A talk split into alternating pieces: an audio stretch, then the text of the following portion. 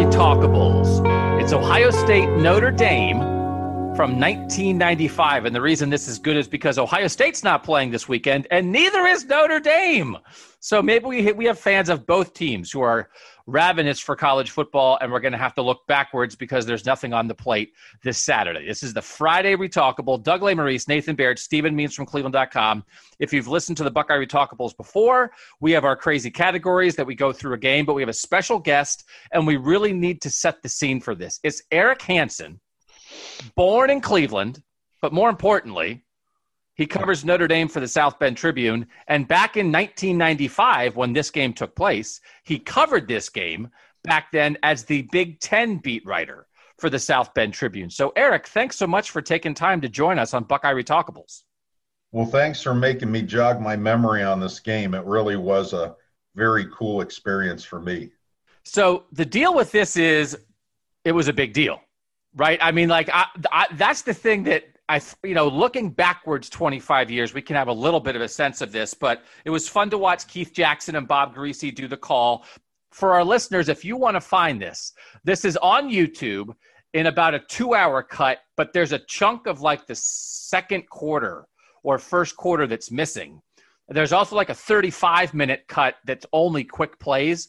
So you have to watch. You can watch the full game. Then when it misses like eight minutes of action, you've got to go watch the quick cut ups. At least that's what I did. Nathan, did you find a better answer than that? No, no I okay. didn't. I, I actually only had time to watch the quick cut ups too, so I didn't okay. get the full Keith Jackson experience. Unfortunately, did you did you find anything better, Stephen, in trying to watch this thing? No, that was it. I just went to the quick cut for the second quarter. Yeah. So, but you can get a good full two hours of of Keith Jackson, Whoa Nelly, that kind of thing.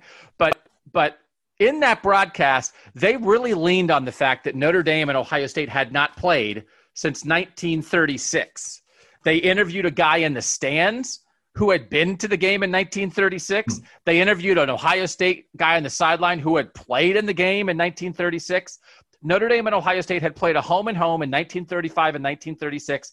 Then they scheduled this home and home series for 95 and 96.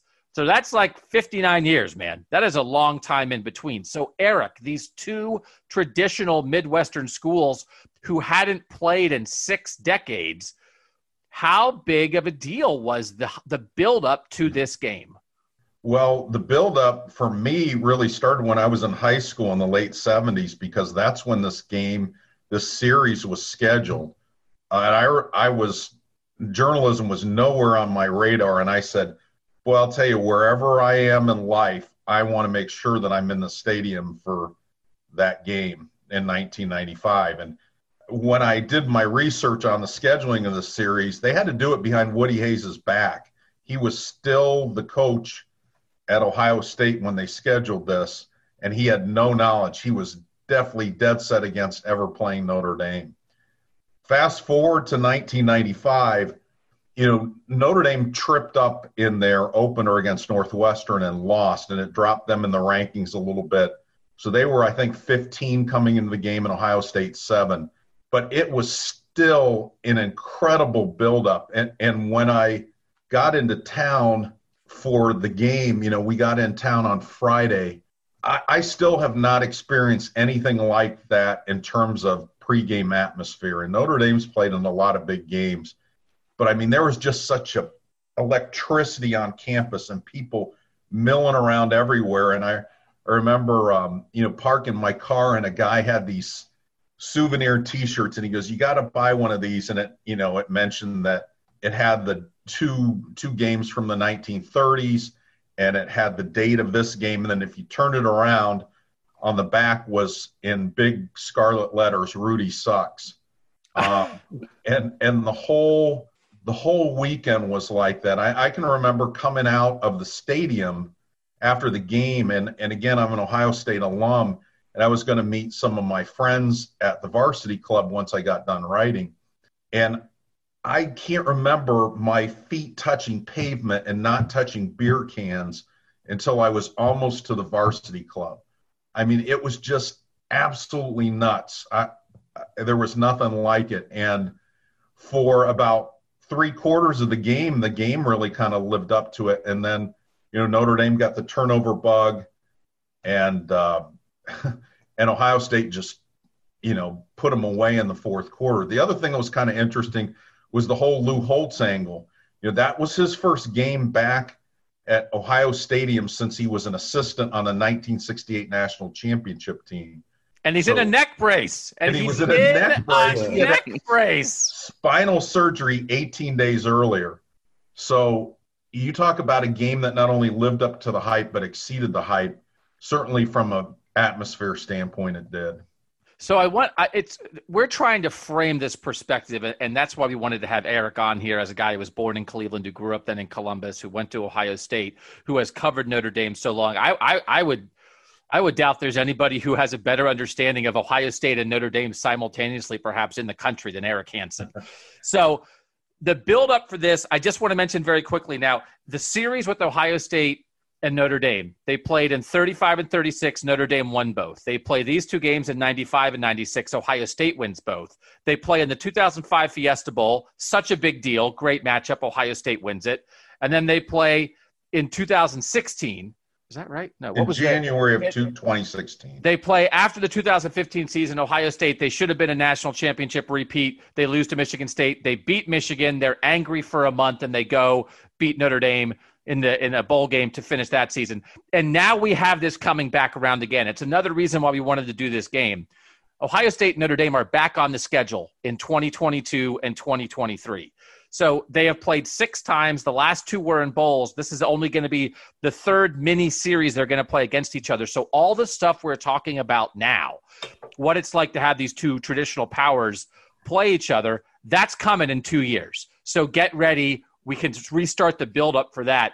Nathan, as you watch this, and I know you said you just watched the cut ups, and we what we are going to get it into all our categories: the best players, the best plays of the game. That's a, a fundamental part of the retalkables. But even in the cut ups, did you get a little bit of a sense of like, man, Ohio State and Notre Dame are playing each other? and That's kind of a big deal. Yeah, you could still get that vibe. I think just from when when they would the brief cuts to the crowd, um, you know, Regis going crazy in his T-shirt um, just all those other little things. I mean, you definitely got a sense of what this meant, and I think also. It, you you even if you didn't know that, I mean, having grown up around that time, I would have been in high school when this game was played, and you already had a sense that anytime Notre Dame was going to play another program of the stature of Ohio State, that that was going to be a nationally resonant game. It was going to have eyeballs from across the country. It was going to be a big deal. Um, the fact that it's you get in some more regional ties, the fact that there's the, the 60 years separation. I mean, I think all of that um, made made it. You you could you could get that sense just from even the cut up version that I watched. Stephen, you you were a baby when this game was played, yeah. but we we talk so much about Ohio State and the non-conference games they schedule, um, and they're out. You know, they're you know they're scheduling USC and they play Texas and that kind of thing. What what do you think of the idea that it's it's been so rare for these two Midwestern powers who are in neighboring states that I mean they are two of the great ten programs in college football history and they hardly ever play each other. Does it? Do you think they these guys should be playing more, or does this kind of make sense that yeah, it took sixty years, now it took another twenty five years? How often should Notre Dame and Ohio State play? And Eric, just so you know, we did a podcast on Wednesday where we built a perfect conference for Ohio State.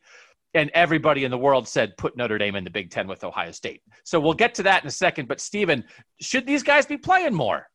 Yeah, they should be. I mean, 60 years is way too long for teams who are in neighboring states like this. And to that point of all of us putting them in the Big Ten, they should maybe, even if they're not in the Big Ten, they should be playing maybe every five or six years or so, just because geographically, it just makes sense. And you've got two, you know, high quality football teams that close to each other. It shouldn't be 60 years. It shouldn't be 20 years either. It may be five or six years in between, but this should be happening a lot more often. Eric, can I ask a question from ignorance? And again, Eric, you haven't you've been on this podcast before, but you haven't been on in a while. Most of my questions come from ignorance. Well, hopefully my answer won't come from ignorance, but I'm not guaranteeing it. Why does Notre Dame have traditional rivalries with Michigan and Michigan State and Purdue, where they do play them on right. somewhat regular basis. And we know there are gaps in there. And but yet Ohio State is a school that they've played only four times in the regular season in their histories. Well, there were a couple of reasons for that. One is there was a point and I can't pinpoint the decade, but it was way before any of us were born, where the Big Ten wanted Notre Dame to be be in the Big Ten, and the Big Ten schools were also a little bit afraid. Some of them were also afraid of Notre Dame and what they could be as a power, and they resented Notre Dame. So there was these conflicting things with some schools wanting to play them, some schools not wanting to have anything to do with them. And so Michigan State, which didn't join the Big Ten as early as some of these others, um, was willing to play Notre Dame, and that was kind of the genesis of that series. Michigan was had a large gap. They played, uh, and, and then Michigan kind of resented Notre Dame's success and then they kind of resumed things in the 70s and 80s and so forth and were playing almost every year in fact they took a break from the michigan series to play the two against ohio state in 95 and 96 and purdue was also notre dame friendly I, you know woody had so much to do with blocking notre dame in the 50s 60s and 70s because he absolutely thought it was would be there wasn't anything to gain for notre dame to play or Ohio State to play Notre Dame. And, you know, in part of that stretch, you had the Ara Parseghian years. And, yep. uh, you know, from 1964 to 1974. But that's that's a big reason why. There there was also some negative experiences in terms of anti-Catholic stuff when Notre Dame came to Columbus in the 30s. But I think that that became a non-issue as we got into you know the 40 1940s and 1950s and society started to progress a little bit more so so i want to get back to the game and lou holtz and everything else but just very quickly eric what year will notre dame join the big ten like what like 2025 2028 when can we mark this down you're not going to be able to mark it down i don't think in our our lifetime now i'm older than you guys so um but uh you know notre dame is signed a grant of rights agreement with ACC, the ACC. So if they're going to join a conference in football, it's going to be the ACC. They are in the Big Ten in hockey, uh, but that's good no enough. Hockey, yeah, they are in the Big Ten in hockey, but I just I don't see it happening, and it would be a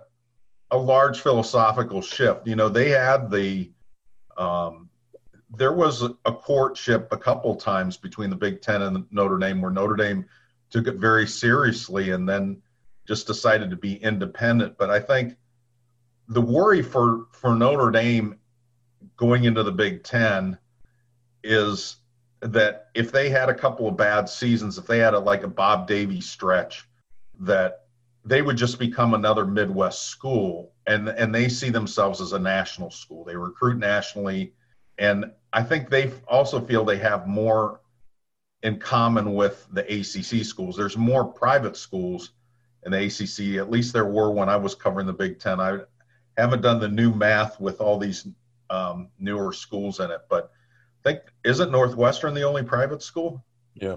Correct. Okay, and and like the ACC has Wake Forest and they have Duke, so they have, they have a handful of them, um, and so there's a little bit more commonality there. But from a recruiting standpoint, it also fits. They recruit Florida, they recruit Georgia, they recruit the Carolinas. So I just don't see them ever joining the Big Ten, or at least, again, not in my lifetime. All right, let's get back to Lou Holtz and a neck brace. Uh, okay. I do. So I was, I, I, again, we'd like to go back and read some stuff. Bruce Hooley for the Plain Dealer back then did a giant feature on Lou Holtz going into this game. And this story has been told many times before. But again, as Eric mentioned, Lou Holtz was an assistant under Woody, and Bruce's story that tells a lot of his background with that. But then when when Woody gets fired after the Clemson punch, uh, Lou Holtz is is in the mix. Lou Holtz had just been uh, was coming off a really successful year at Arkansas, um, and he was, I guess, one of five names that was maybe out there to replace Woody. And here's Lou Holtz talking about this. I got a call. This is a quote to Bruce Hooley. I got a call from Ohio State and was asked to apply for the job. That they would like to talk to me and interview me along with five other people. They understood who I was at Ohio State. I had coached there. My record was very well known. I didn't think an interview would cause any more light to be cast upon it. For them to ask me to interview would not have been fair to the people at Arkansas. I was not interested in pursuing it in that manner. Had they said, we would like you to come coach at Ohio State, that would have been completely different. It would have been very difficult to turn down. So that's that sort of semantic thing. Are you offering a job? Are you offering an interview? Lou Holtz felt he was kind of above an interview at that point. They end up going with Earle Bruce. We know that Lou Holtz uh, goes on to establish a great coaching career, which peaks at Notre Dame. But Eric, and you said you came in right after Lou Holtz and started covering Notre Dame full time then. Is this a little bit here in 95 coming into this game? Is this a little bit sort of the the beginning of the downturn of Lou Holtz? That he had won a national championship at Notre Dame in 1988. 1993 they go 11 and 1 they win the cotton bowl. They finish number 2 in the country. But in 94 they're 6 5 and 1 and here we are in 1995 they're coming off to loss to northwestern and i don't know it feels like the shell of notre dame is still there but lou holtz only has two more years left at this point Notre Dame in 95 is going to go 9 and 3 and 96 they're going to go 8 and 3 and then he's done at Notre Dame. Is this the beginning of of sort of the end of the Lou Holtz era in a game and a loss like this to the Buckeyes? I, I really think it was, even though they played the next year in South Bend as top five teams, that wasn't a top five Notre Dame team at the end of the year. And there were some things going on at Notre Dame that made the job less invigorating for Lou Holtz. He was fighting with the athletic director. It wasn't the guy that hired him. Uh, it was Mike Wadsworth. They didn't get along. He didn't get along with uh, Father Beauchamp, who was the vice president of the university and who oversaw sports. So there was constant bickering, constant philosophical differences between those guys and the couple years that we're talking about, and even in '94 a little bit when they barely broke 500 and Lou himself, when he talks today, even he said, you know, I was trying to just kind of maintain at that point. He said, you, you can't do that. You're either growing or you're regressing. And we were regressing. So he, by his own admission, feels like that was kind of, he was kind of sowing the seeds for the end of the Lou Holtz era there himself. So we have a category on Buckeye Retalkables, and again, we'll get to our, our categories in a little in a little bit that we call uh, meme it. That if like if Twitter or social media was big back when this game was played, what would have turned into a meme? Nathan, have you ever seen someone coach in a neck brace before? There is a moment at the end of the game where they like zoom in on Lou Holtz with his brace and he has like a turtleneck and his sort of tight shot. I just thought that's like a you know that would be like a meme of like a, a version of like a crying Jordan. It's like neck brace Lou and we'll get to the backstory of like why that happened. But it's just stunning, and it's not. It's a very serious health issue that he dealt with. It's just stunning to sort of see that you, you flip on an old game and the coach is in a neck brace. Yeah, don't you think like in, in today's day and age that guy would be up in the box? Like I don't even know if they think about him being down on the sideline. I'm trying to think of in recent vintage when a coach with something that significant from a health standpoint would have just been walking the sidelines. Um, I don't know. I think it, maybe unless they were much younger, but I mean, I, I think in, in, in 2020, I think that guy probably coaching from the box or he's got somebody else down on the sideline for him. Well, Eric did not. Lou Holtz coached in the box the week before this, right? Was right. it some kind of shock that he was on the sideline for this game? yes, for anybody else but Lou, no, because it was Lou and he was pretty stubborn he you're right. He coached in the box against Texas at home. He had missed the game before that against Vanderbilt. Um, and so the speculation was is he going to coach from the box or is he going to find his way down to the sideline? And there was a little bit of regret on his part because he bumped into people on the sideline and he felt every bit of it. But he was bound to determine this was a big enough game. There was no way he wasn't going to be on the sidelines. This was such a big game for Lou Holtz because for him it was a little bit of a referendum on whether Ohio State made the right decision in asking him for the interview back in you know the late 70s that the the other thing was he had another opportunity to come back much earlier when he was at William and Mary and Woody asked him to come back to be the defensive coordinator and said, and then you can be my coach in waiting. They even had that as a thing back then. And Lou said, I don't think that they're going to honor that coach in waiting thing. So he didn't end up coming back. Wow, I mean, it, is a lot of interesting history, and you know, I mean, Lou Holtz again ends up having uh, a very uh, well-established, successful career, but I mean, you know, I mean, I, we all love those sliding door kind of moments. You know, I mean, you you get Lou Holtz instead of Earle Bruce, and then does that lead to John Cooper? Does Lou does Lou Holtz end up being here for 20 years? Not that Lou Holtz stayed for 20 years at Notre Dame. Um, so we'll we'll get into Lou a little bit more, but I did I do want to get before we get into our hardcore categories, just sort of a vibe of the game. Again, these are two Midwestern powers. Notre Dame Notre Dame is an absolute well, and as Eric said, there are two powers that are in the Midwest. They're more than Midwestern powers. Notre Dame is Notre Dame. Lou Holtz came in after Gerry Faust and got Notre Dame back to a version of its heyday, won a national title, is competing at the top of college football. So, just great big overview, Stephen. Great big overview of you watch this game, just who felt like had more, who you felt like had more talent who felt like if you just were judging only off this game, who feels like the better football program, knowing that Ohio State and Notre Dame are both big time schools? I would have gone with Ohio State just because they probably had some household names and as far as talent. Obviously, Eddie George winning the Heisman Trophy, and then Orlando Pace, Mike Vrabel, Luke Fickell, you know, Terry Glenn. It seemed like you know, those first name guys. Of, oh yeah, you when you look at kind of household names and talent, Ohio State clearly wins that battle over Notre Dame in this situation. And then once you the turn the turnover bug hit, you saw that talent go into action because a lot of those guys were the main guys making plays. And Eric, so you are the Big Ten writer. We don't only want to just ask you Notre Dame questions because you're covering the Big Ten at this point. You're aware of, of everything going on. I just I want to make one quick little point that I just I feel like I have to make, and, and I don't do this this much on this podcast. It's funny that Notre Dame opened this season with a loss to Northwestern.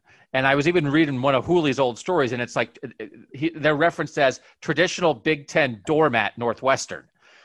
This is the year Northwestern went to the Rose Bowl, and so in Week Four, they're you know you're watching the they're putting up the scores of games. Northwestern's beaten Indiana this week, right? But Northwestern followed up that opening week win over Notre Dame with the loss to Miami of Ohio. And so it was like, okay, it was like a fluke or whatever. Northwestern doesn't lose the rest of the regular season, but nobody knows it watching this game. So in talking about this game, the loss to Northwestern is viewed as like, oh my God, I can't, what's wrong with Notre Dame? And it was like, well, I, they lost to a freaking 10 win team. So I just had to make note that Northwestern was that good. But also the reason that Northwestern wound up in the Rose Bowl is because Ohio State was really good and then lost to Michigan at the end of the year. So, and Ohio State Northwestern did not play this year. So, from a Big Ten perspective, Eric, as you were getting ready and then as you're going back and, and researching and reminiscing about this game, how good did you realize, did people realize that Ohio State might be at this point in the season? And as people pointed out, Bob Griese and Keith Jackson said in the broadcast, no patsies. I think they opened with Boston College, Washington, and Pitt, or something like that. Like, and then they're playing Penn State the week after this. This is not a Bowling Green, Buffalo, Toledo schedule. But what was the sense? Did you think going into this game that that Ohio State might be really, really good, or did you not quite know that yet? Well, they were climbing in the polls, if I remember. And again, I think they were seventh right. when they played. Uh, I mean, Notre Dame was the the team that was harder to get a feel for because again, Northwestern was starting to beat other teams at that point, so that loss didn't look quite as bad.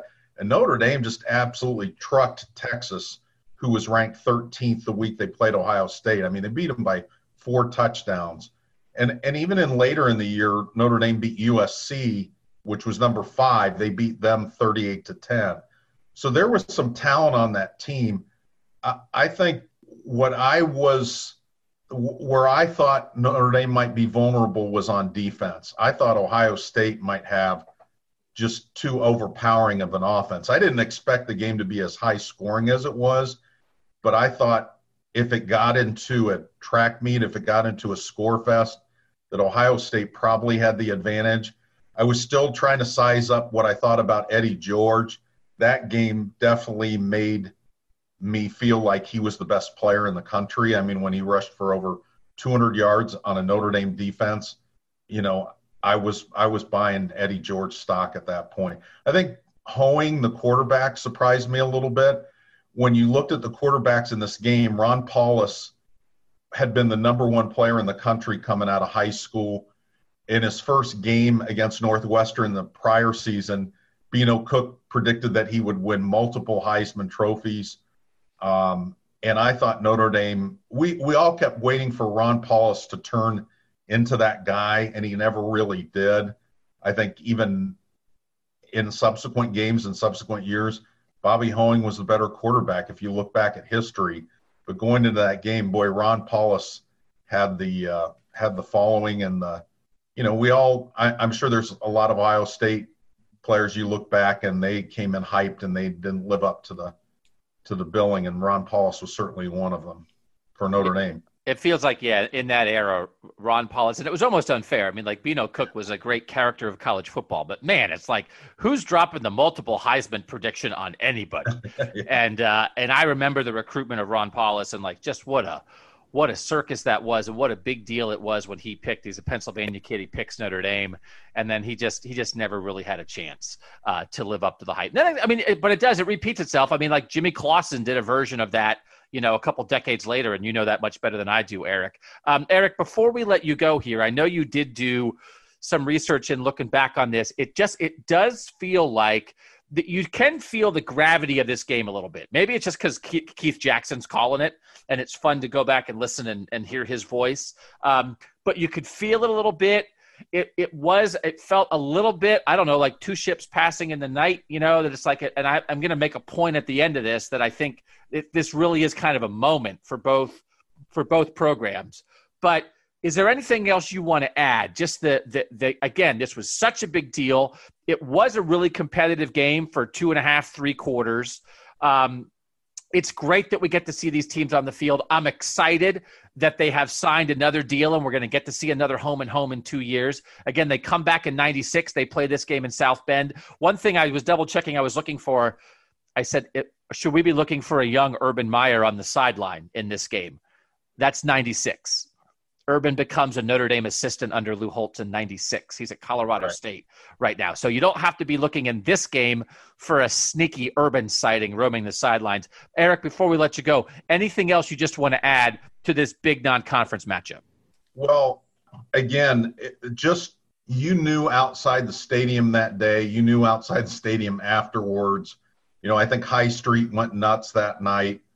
it, it was one of the most memorable games certainly one of the most memorable atmospheres I've covered in, you know, college sports since doing this since 1983. So I would say that would be at the top of my list in terms of atmosphere. And, and, um, I know I talked to Andy Geiger actually in the Ohio State's AD at the time in the press box the next year uh, in South Bend and asked him about the possibility of these two teams playing on a more regular basis and that both Mike Wadsworth and Andy Geiger felt like, yeah, this has been tremendous for college football, but it just didn't happen on a regular basis. I'm glad to see it coming back in 2022 and 2023. I'm not sure that Brian Kelly is because they play Clemson those those years as well that they're playing Ohio State. Wow, I didn't realize that. Sorry, Brian. That that is a little. That is a little bit. That's different. That's different than playing Rutgers in Maryland, baby. Um, so, and just real quick. So again, uh, hopefully, I, am hoping we get a, couple Notre Dame listeners maybe on this podcast because I think it's fun to re, to relive things like this. Ohio State is not playing because the Big Ten is not restarting until October 24th. Notre Dame is not playing this weekend because of some positive COVID 19 tests within the program. It's just something that so many every program across the country has to deal with if you're going to try to play. What's it been like, Eric? Notre Dame has been pretty upfront, right, with releasing some of its testing numbers. It feels like Notre Dame has had some good patches of some really good testing numbers, then a couple rough patches. Were you surprised when the news came down that hey, the, the, the game that was scheduled for this Saturday against Wake Forest is going to have to be postponed? I am just because they had done so well with this all summer their numbers were so good, and their campus is crushing it. You know, they had, if you take the football players out of it, there were 28 active cases on campus as of yesterday um, with 12,000 students, and that includes employees, teachers, and so forth. So there wasn't really the environment that you would think that you'd get an outbreak. But I actually talked to someone that consults with Notre Dame, a medical professional that consults with Notre Dame. I talked to him today, and they did once the season started. They reinter they introduced some new things. You know, the players had meals together on Friday, which was something they hadn't been doing. You also had parents coming in from out of town, a lot of them on flights, and taking their sons out to dinner, you know, uh, in indoor restaurants. Or, and again, you know, if you're flying, there's some risk in terms of picking up the virus, you know, in traveling and so forth. But as of today, they are still trying to find the source of the outbreak. They have not turned that over with the contact tracing. And, and again, eventually we may see the ACC going to what the Pac 12 and I think the Big Ten is doing this too with the daily antigen tests, which is going to, I think, reduce the amount of postponements and cancellations that we're seeing. Eric Hansen, we will see you on September 3rd, 2022, Notre Dame at Ohio State, and then September 23rd, 2023, Ohio State at Notre Dame. Eric Hansen from the South Bend Tribune, Ohio native, Ohio State graduate. Thanks so much for joining us here on Buckeye Retalkables. Thanks, and I hope we will not be talking about COVID that day. Fingers crossed.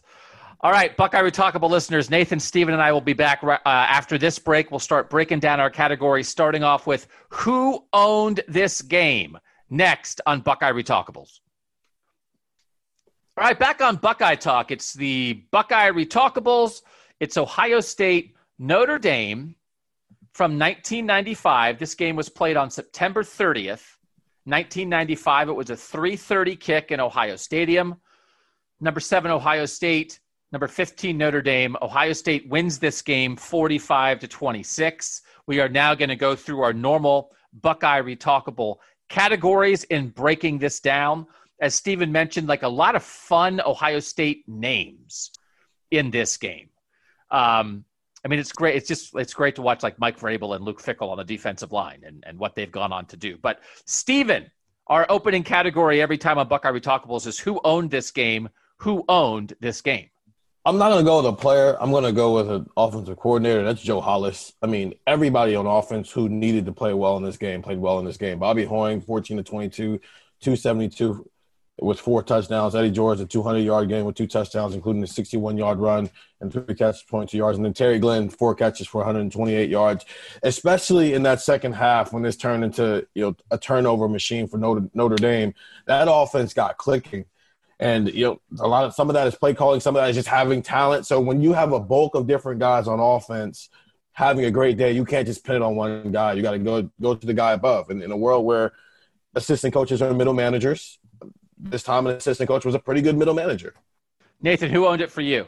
I think that's a pretty good answer, although I dispute how well Bobby Hoying played in this game. I, I took the easy way out and picked Eddie George, and I know that a big chunk of his yards came on just one huge run in this game. But I, I thought this was another example of you you watch games like this play out, and you understand sometimes how not every running back treats a, a hole on the line the same way. There's guys who can just do more with that, and the same way that there's guys who can do more with nothing. I thought there were plenty of times in this game, and I saw this in, in recent vintage in the Big Ten from people like Saquon Barkley, from people like Rondale Moore. Like sometimes their big contribution, a, a critical contributions in a game, can be what a mortal would have made a, a it would have been a first down play that would have resulted in like a second and 12 they make it second and nine. Like just getting you those few yards when there's nothing there to get i think sometimes are what sustain a team for those bigger moments late in the game. And, and in a game like this uh, superstars have to stand up step up and i thought he did that in the second half. Eddie george is a really interesting watch in this game realizing what happens which is he wins Ohio State's first Heisman Trophy since Archie Griffin in this game. Ohio State ran 70 offensive plays in this game. Eddie George was part of 35 of them. He was half the offense. He carried it 32 times. He caught three passes, 32 carries for 207 yards. I will say, and, and this is just different for me, again, because I didn't cover this. I was not an Ohio State fan. I did not grow up in Ohio. I just don't know about this era. I don't. I'm not going to pretend that I do. I knew Eddie George was good. I knew he won the Heisman Trophy. I knew he had a great NFL career. I agree with you, Nathan. Like he's not spectacular. He's not Ezekiel Elliott. He's not. He has giant shoulders, but you described it exactly right. He gets those extra couple yards. And then I also did not know this. There is a very famous Eddie George photo from this game that I think was taken by somebody at the Columbus Dispatch. I think I bet you it's the photo that Eddie George autographs more than Eddie, any photo in his career, at least near the top. It's him with eight Notre Dame defensive players behind him. And Eddie has that ball tucked up high in his left arm. He's making a cut. It's not a touchdown run. Yeah. I always Yeah. assumed it was a touchdown run. It's on the 61 yard run, but he doesn't quite have the juice to get in the end zone on a run like that. He does have the juice to frickin' run you over and make it second and five instead of second and eight, which is valuable. But it's it's an interesting picture of Eddie George. And I will say, I mean, again, w- there are going to be people who are listening to this who are smarter about this era and smarter about this game and and absorbed it in the moment, and we didn't. This is the start of Eddie George's Heisman campaign because this is a quote from Bruce uh, Bruce Hooley's story after the game. George now has 649 yards and six touchdowns this season, but remains a reluctant Heisman Trophy candidate. Quote, I don't know if I am or not. I don't know if I am or not, George said. All I know is I played against Notre Dame today and did my job to the best of my abilities. If I'm up for the Heisman, great. If I'm not, I've got Penn State next week, then Wisconsin, and on and on. And the guy wins it.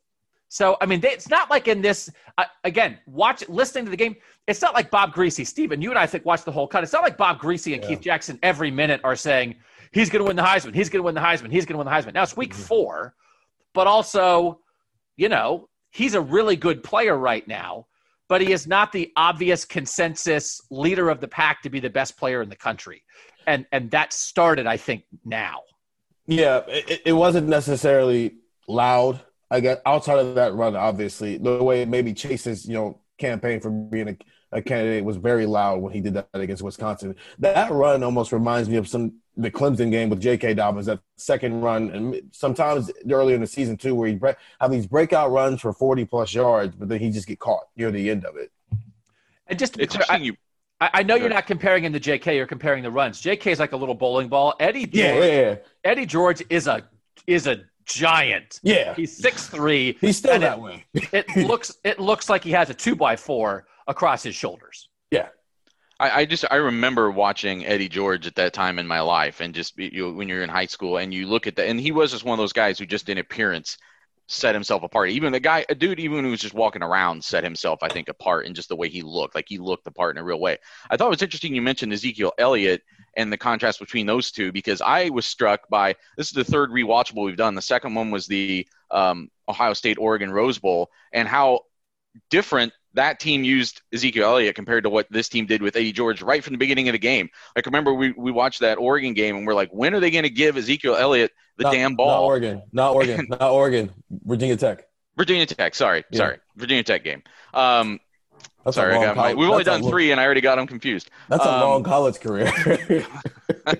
the, uh, the the Virginia Tech game. We, we, we were watching that and we're like, when are they going to give Ezekiel Elliott the ball? And in this game, it was Eddie George gets a handoff, and then Eddie George takes a swing pass, and like they were they knew what their identity was, and their identity was Eddie George. Now, they didn't have a lot of other weapons, but the but the the central part of what Ohio State football was that year, and what was what it was end up going to end up being that year anyway, was Eddie George.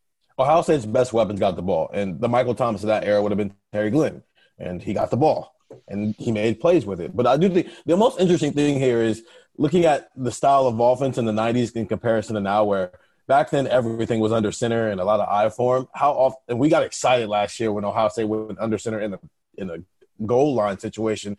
This in this era, they're just doing it from the 50 yard line. Well, Walt, Walt Harris got mentioned in this game. He was Ohio State's quarterback coach that arrived this year, was Mm. here for two years with Cooper. And that was a name that came up a lot. He went on to be the head coach at Pitt, then was later the head coach at Stanford. In that Tressel era that we talked about with the Oregon rewatch, when people thought Ohio State's offense was sterile, Walt Harris's name would pop up as like, why don't you hire a guy like Walt Harris? You know, it's like, and all they're doing is like, they're handing the ball to Eddie George and throwing a couple slants to Terry Glenn. It's not like it's, it's not the spread. It's not, No.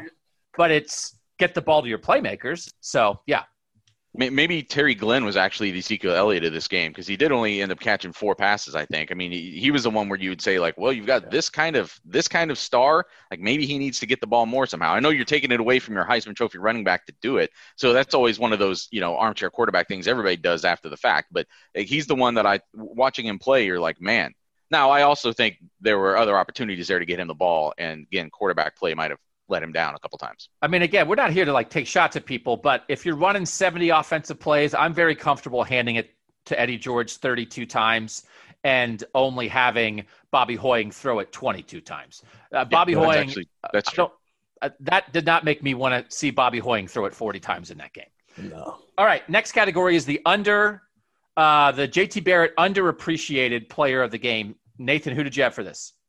So I had a couple guys. I had one on each side of the ball. I picked Ricky Dudley on offense um, because on a team where you have kind of these flashy guys, you got a Heisman Trophy winner, you got Terry Glenn, you even got someone like Bobby Hoying who had, I think, name recognition and, and would go on to his NFL career. But Ricky Dudley was a, a first round draft pick, so I remember him being a bigger deal at the time. But I don't know that he like sustains out of this game as, as, with the same kind of star power, and he had some big plays. And then and also Ty Howard had some big plays. It wasn't his fault that they didn't recover that fumble later in the game that really would have sealed it up. I think that was the second one that he caused. Um, so a, a big game off the corner for him. Ricky Dudley is he's like you know we, we talk about tight ends so much. Ricky Dudley is like next level. I mean, there's some stuff that that guy does. He, he has uh, this is like his big breakout year at Ohio State, and as you said, he goes not on. He's not just a first round pick. He's like a high first round pick. He ends up with seventh or ninth. Yeah, 37 catches, 575 yards, seven touchdowns this season in an offense with Terry Glenn and Eddie George. So, um, yeah, that that guy is that guy is is a, just another level of talent, and it's one of those things. It's like there's a lot of guys over the years, like Nick Vannett and Jeff Heuerman or whatever, are great players, and you know Ricky Dudley is like holy moly. Stephen, your JT Barrett underappreciated player of the game?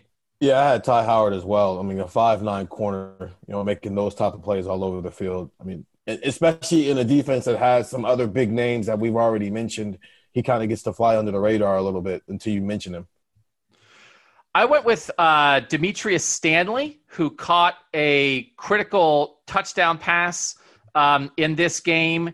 He is a guy who is going to go on the next year. This is his junior year. He only has 13 catches for 177 yards and four touchdowns, but he has the touchdown catch in this game that that I thought was a, it was his only catch, a 17 yard touchdown. I thought was like a little bit like Chris Olave, like make a play on the ball in the air, like turn your body. Lynn Swann on the sideline is talking about how it was a like he adjusted to the ball so well. Dimitrious Stanley then senior year, the next year in 96, he's 43 catches, 829 yards, eight touchdowns. So this is like an early flash of the way that Dimitrious Stanley is going to make much bigger contributions. But that play, again, from the, the Bruce Hooley story after the game, Lou Holtz said, uh, this, is a, this is a 17 yard touchdown to Stanley with 49 seconds left in the first half.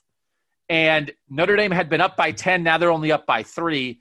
Lou Holtz, quote, the touchdown right before halftime was a big break for, big break for them, I'm sure. Stanley, quote, it was a post corner. So I was supposed to run inside and then take the pattern to the corner.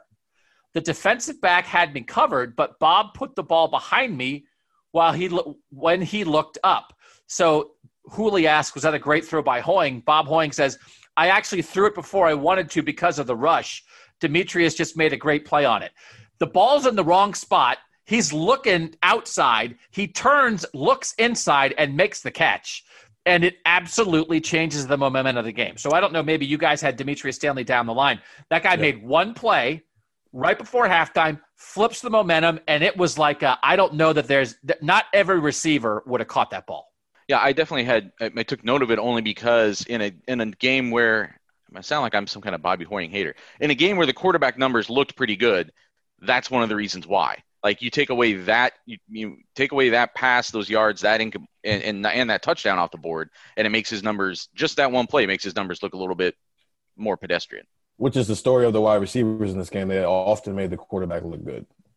Again, to be clear, Notre Dame had jumped out to a 17 7 lead. That catch in the last minute of the first half makes it 17 14 going to halftime. So that that was quite a play by Dimitrious Stanley, who then had has gone on to have a nice media career uh, in Columbus. Really good guy, really good play right there. Uh, let's go to our slob moment of the game. It's uh, again a lot of these categories came from our tech subscribers originally. You could be a tech subscriber uh, and get our, our, our stuff in your phone. Everything about Ohio State football at 614 350 3315. And then you can help us do our job. You can help create podcasts and come up with ideas that become part of the legacy of Buckeye Retalkable. So it's the slob moment of the game. Steven, what'd you have for this? This is to like call out a really good play by an offensive lineman. Yeah, so Orlando Pace, who's a sophomore in this game, believe it or not, and then Jamie Sumner on that left side of the offensive line. I think it's the first quarter, about 9.30 to play. They opened up. Uh, Orlando Pace uh, took a guy, he moved him to the left and just drug him away from the rest of the play.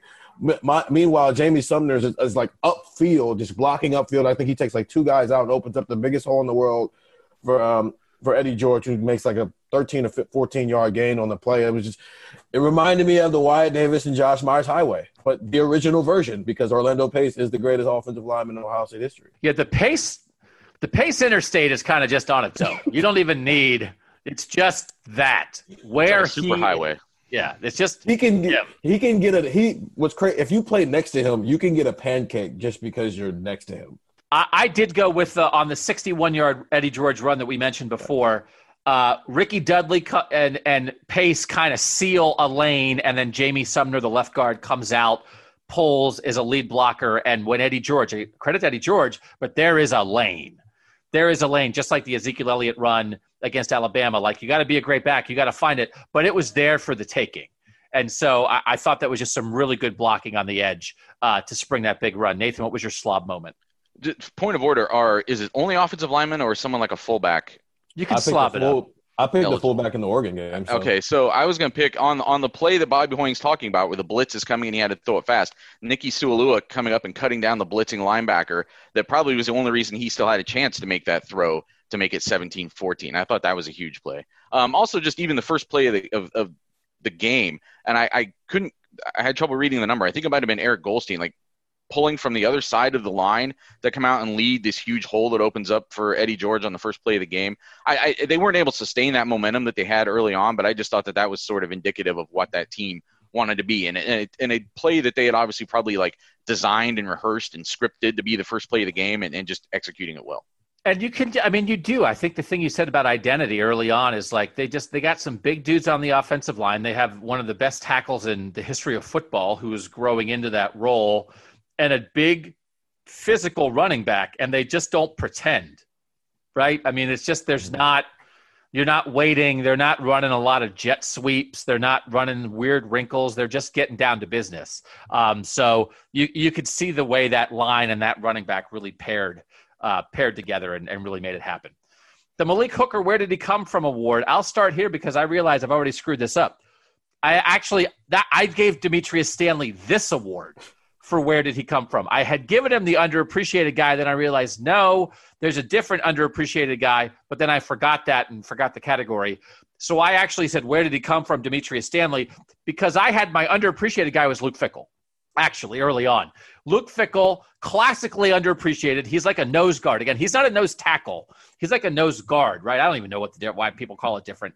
But this was just like a – he's like a take up a double team so Vrabel and Matt Finkes, who are two of his best friends, can like get to work on stuff. And Luke had a had a penetration on a third down run that felt like a big play in the moment. And then actually Notre Dame went for it in fourth down and got it, so it didn't really matter. He had a sack on like a really important play. And there's a lot of plays in this game where Luke is just like slamming himself into two offensive linemen and just taking up space. And then like two or three times he gets in the backfield very quickly and messes stuff up. So we all know Luke was a four-year starter here. He he started as many games as anybody until Billy Price came along. He was a really good player for a really long time, but most of the time he's kind of just you know mixing it up, being a wrestler inside. So I got the categories out of order, but I wanted to give a shout out to both Dimitrious Stanley and to Luke Fickell. Who is your uh, Malik Hooker? Where did he come from? Award, Nathan. Uh, this is where I thought maybe Stanley would fit in. I was I don't yeah, know the roster in and out, but yeah. the, I thought it was a good spot for him. Yeah, so I screwed well, it up. Yeah, me as well. That's a big play at the end of the half, especially since you don't know that there's going to be a turnover machine in the third quarter. Yeah, sorry about that. I screwed that up. All right, the Jim Tressel punt or not to punt moment. So this is like a discussion about, you know, a, a coach kind of make a decision about going for it or not, that kind of thing. It doesn't have to be about punting. Um, I actually thought there were a couple interesting ones here. Steven, what was your moment for this? Yeah, so Notre Dame had like a fake punt in the fourth quarter, um, which they clearly needed. They needed to hold on to the ball and go score at that point, and they just didn't get it. He got close to the line, but just came a little couple inches short. But that's a clear situation where you're down and you need points. So I completely agreed with them going for it. It's just you know it didn't work out for you. Nathan, what yeah, I, I like the guts of that play. I thought it was a juncture of the game where you needed, um, you could plausibly be punting, but that's probably the best time to try to spring something like that. Although I suppose the other team should be, um, you know, they, they've got the upper hand there a little bit and they can afford to hang back and not have to come at you because they're the ones that are out in front. I actually liked, you know, early in the game, Ohio State went for it on fourth and goal on the, on the second possession. And I like that. I, I like that call. I mean, with a team that good at home, um, you're looking good early on. You're rolling. I I think I you, you have to believe that you can make something happen in that situation, and I think you probably also have some confidence in your defense. So I I, I like them going forward in that situation early on rather than just taking the points. I I thought there was smart by the analytics coaching decisions in the mid 90s that we since have seen a lot of coaches pucker and not do this stuff. I thought Cooper going for it on fourth down in a game where you feel like these are two talented teams, you're not going to win with threes. Exactly right. I agree with that. Notre Dame, the fake punt, they're down late. What do you do? You're just going to punt, you're down two scores. What are you going to do? Just punt your way to a loss? Go for it. It didn't mm-hmm. work. Exactly right. And I also thought Notre Dame scored in the fourth quarter to cut it to 35 26 with 12.55 left. They could have kicked the extra point to, yeah. to be down eight. But the analytics tell you if you're down 15 and you need an eight and a seven, try to get the eight first because don't wait to find out. Because if you take the extra point and then you score a touchdown late and miss the two point conversion, you're dead, right? But you maybe have not been behaving with the idea of we still need two scores. The analytics tell you go for the two point conversion first, find out whether you make it or not. So then you can judge and play the rest of the game. They went for two, didn't make it, so they're down nine, but then they f- did the fake punt because they knew they were down two scores. If they had gone and kicked the extra point, they're down eight. Maybe they don't do the fake punt. So now you're doing this. Now you're trying, but then you missed the two point conversion at the end, right? Because you did miss the two point conversion. Uh, I know, I think we've had this discussion before. Some people, momentum of the game, keep your team in it, argue against that. The numbers, the analytics tell you to definitely do it that way. It's a matter of whether you want to listen to the analytics or not, but there's no doubt about by the numbers what you should do. And Lou Holtz did it. And it felt like in the moment, like very futuristic to me. So I thought Cooper and Holtz both made good decisions like that to give their team the best chance, even if it didn't work. And to the point of momentum of the game, I mean, you're down two scores, and the reason you're down two scores because all momentum has shifted. You need a little bit of that back, at least a little bit to calm down whatever you know Ohio State has going on. So yeah, in both of those situations, had it worked out in your favor, at least you start to swing something back in your in your on your side of the ball. It's also uh, there was one play that I thought could have been catastrophic in this game, and it, it harkens back to an era of football where people actually did kickoff returns, which it's it's it's fun watching these games back when people actually did kickoff returns because it seems like it's something that we've just you know obviously uh, flushed out of the game in a lot of ways. But Ohio State had, or I'm sorry, Notre Dame had already punted or fumbled the ball away on that punt return. Ohio State goes up 21 to 20, and then on the ensuing kickoff return, they come out with this nonsense razzle dazzle thing. I feel like somebody was trying to do a fake handoff on a kick return once per quarter. And they almost fumbled that away, and it would that would have just been the end of the game almost. Like I think Ohio State could have punched it in, and now they're off to the races. And um, I just I don't know. I, am glad we've. I, I, I lament the loss of the kickoff return, but I've always hated the uh, the fake handoff cutesy stuff. Um, I don't know that it ever really gets you what you want to get out of it. It's it's it's much more perilous than what what you're guaranteed to get out of it. And um, I'm glad that that part of the game has maybe kind of gone by the wayside. I think they actually did hand it off, right? Yeah. I think on that play, maybe the yeah, maybe that play they actually they, did hand I off. think but they again, handed they almost, it off and they dropped it. Right. Yeah. They almost. Yeah. So so the next category up is the Tim Beck, uh, Tim Beck, Bill Davis bad coaching decision. I, I think that is a or questionable coaching moment. I think that's a good candidate for that. Yeah, that's a Like, better example there. Yeah. What are you doing, Steven? You're nodding your head. Why are Oh. you doing that? That that's the per- just you know get some yards and get down and get on offense. I don't. There's uh, there's aggressive, you know, but there's calculated aggressiveness, and then there's just being aggressive for the sake of being aggressive, and that usually comes back to bite you in the butt. And that's exactly what that was. You're doing too much and overthinking. Sometimes to simplify things. Yeah, it was it was a little hard to because that there's a difference between like going for it and like the strategic decision versus like the that didn't feel strategic. That felt razzle dazzle for no reason, Nathan, as you said. It's like why that? Why then? How Yeah, often uh, does that actually work in a real game too? Right. And just at that juncture of the game, like one of the things that could go wrong there when you're doing a handoff is there could be like the, the chance of a turnover is greater than if you're just having a guy return the kick, I would argue.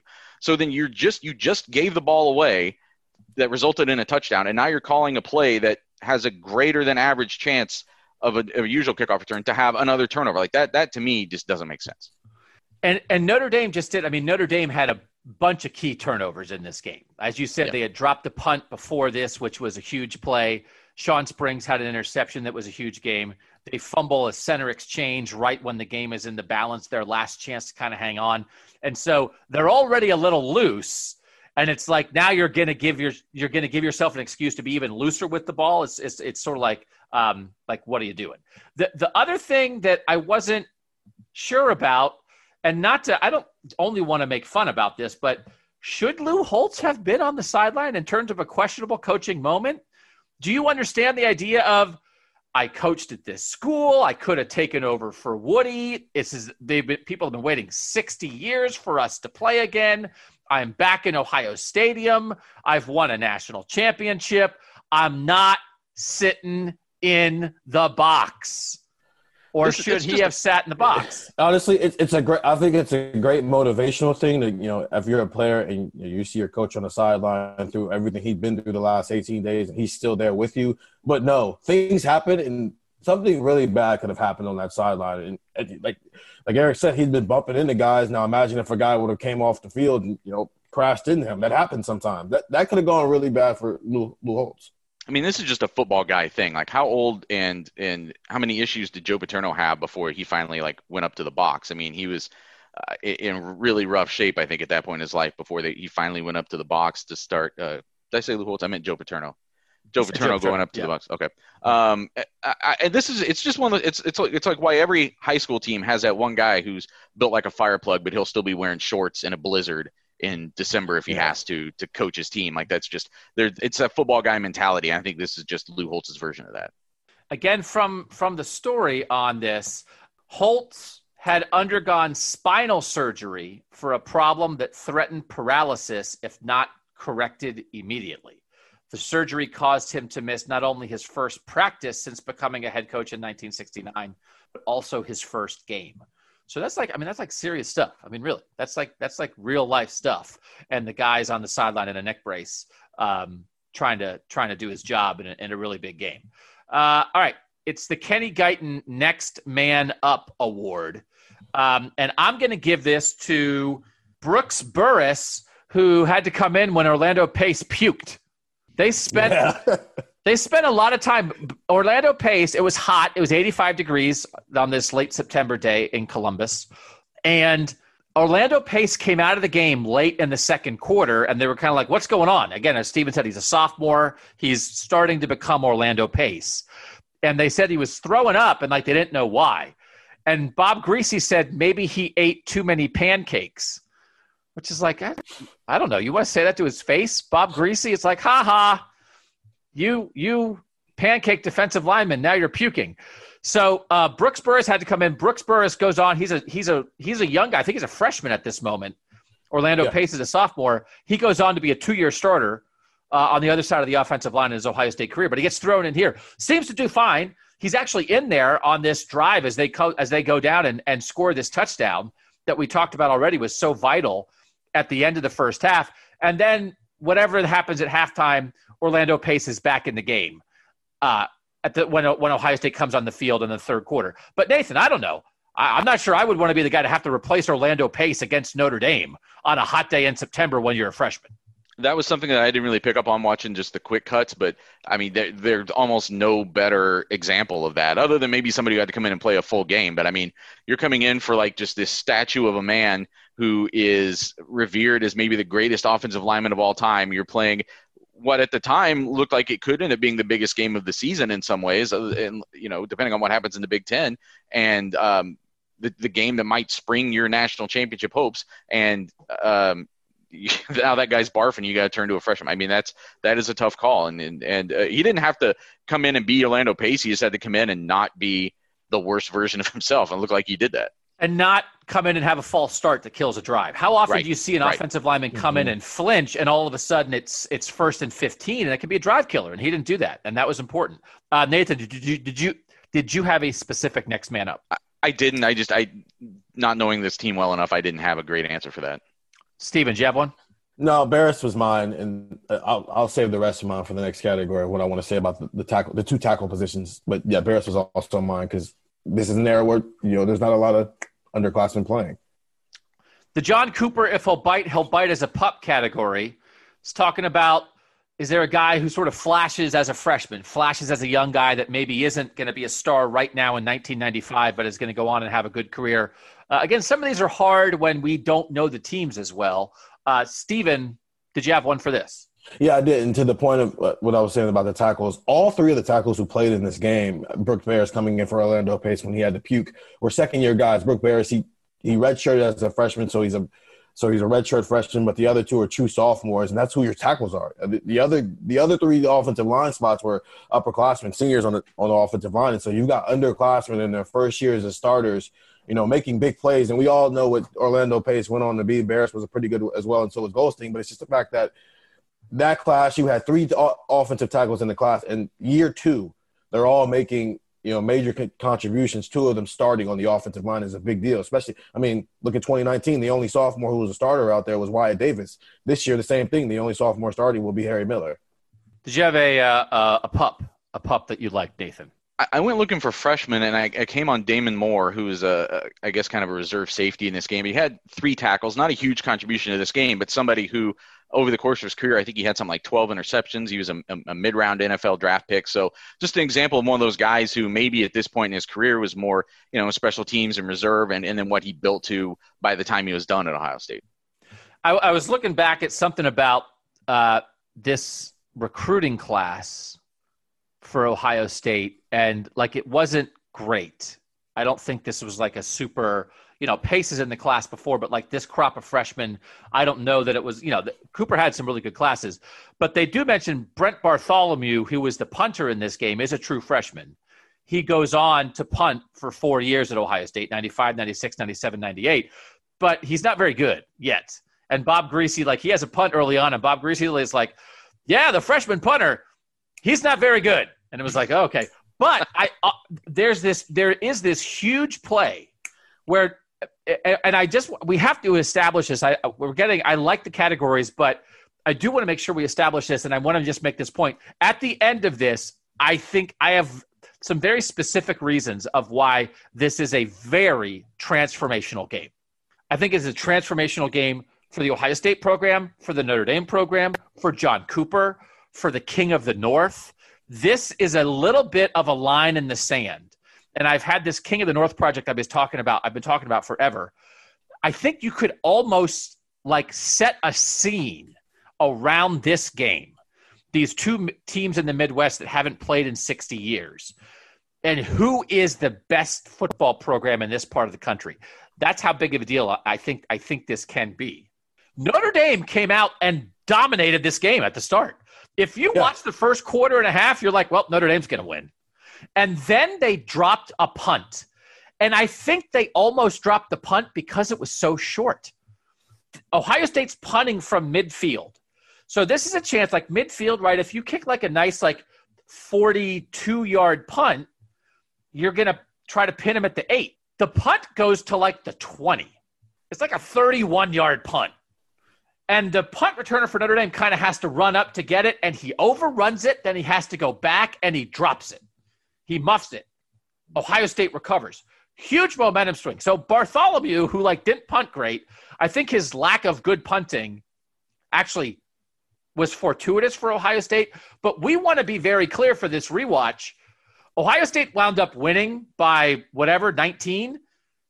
They did not look like the better team early on. Nathan, I, I didn't think it was close early on. Notre Dame was just marching down the field at will.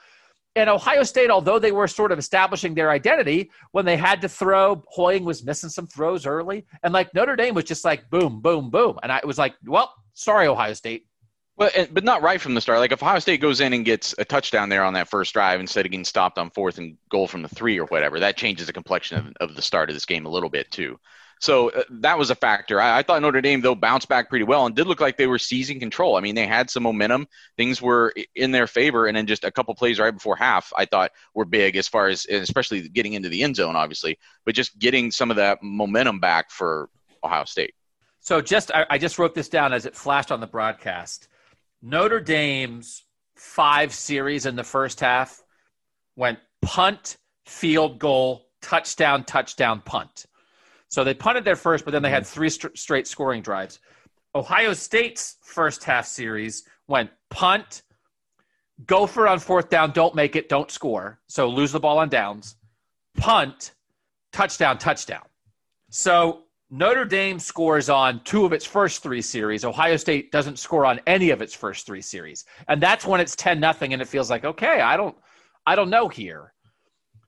But but so but that punt, just that punt return was was just huge. And again, as you watch this more as an Ohio State fan or as an Ohio State observer, you're seeing Eddie George, Terry Glenn, Bobby Hoying, Orlando Pace, Mike Vrabel, Shawn Springs, Luke Fickell. there's a lot of very familiar names in this game. And Notre Dame, it's like Notre Dame has like Allen Rossum and Derrick Mayes and Ron Powlus, who's kind of okay.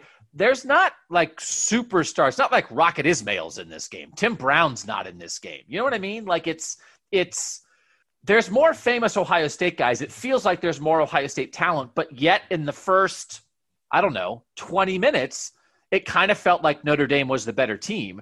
And I do think there's some credit here to be had for Ohio State, Stephen, right? I mean, like, they figured it out. Notre Dame made some huge mistakes, but Ohio State also hung around, figured it out, and then let their big talent guys make some plays. And took advantage of Notre Dame's mistakes because if you don't turn those into scoring opportunities, it doesn't matter. Right. And we've seen schools do that, right? So it, I think mm-hmm. it probably helped Ohio State. This was a home game today, right? By the way, also. You know, you know who else did that? Um, just to kind of put it in, a, in a, a modern perspective, um, I mean, Clemson hung around. And then when right. things started going wrong for Ohio State, they took advantage of it. So that's sometimes that's the key to things. Can you hang around long enough to when some things do break in your favor, you're able to take advantage of it? It does feel like by the end, Notre Dame is kind of giving the game away but Ohio State had to find a way to hang around. And even as you said, Nathan, you're, you're right. It wasn't like Ohio State wasn't moving the ball, but to go down, go for it on fourth down, which we think was the right call, not make it. And it's not like they fell in a hole. They didn't fall in an emotional hole after that. They, they, Nathan, they, they I mean, they, they won the game. They figured, they figured it out. Yeah, I mean, and this is, I mean, this is how games of this caliber get won. That's why we like to see them, right? That's why we we it's it's refreshing to see two teams of this caliber get on the field together because you've got to.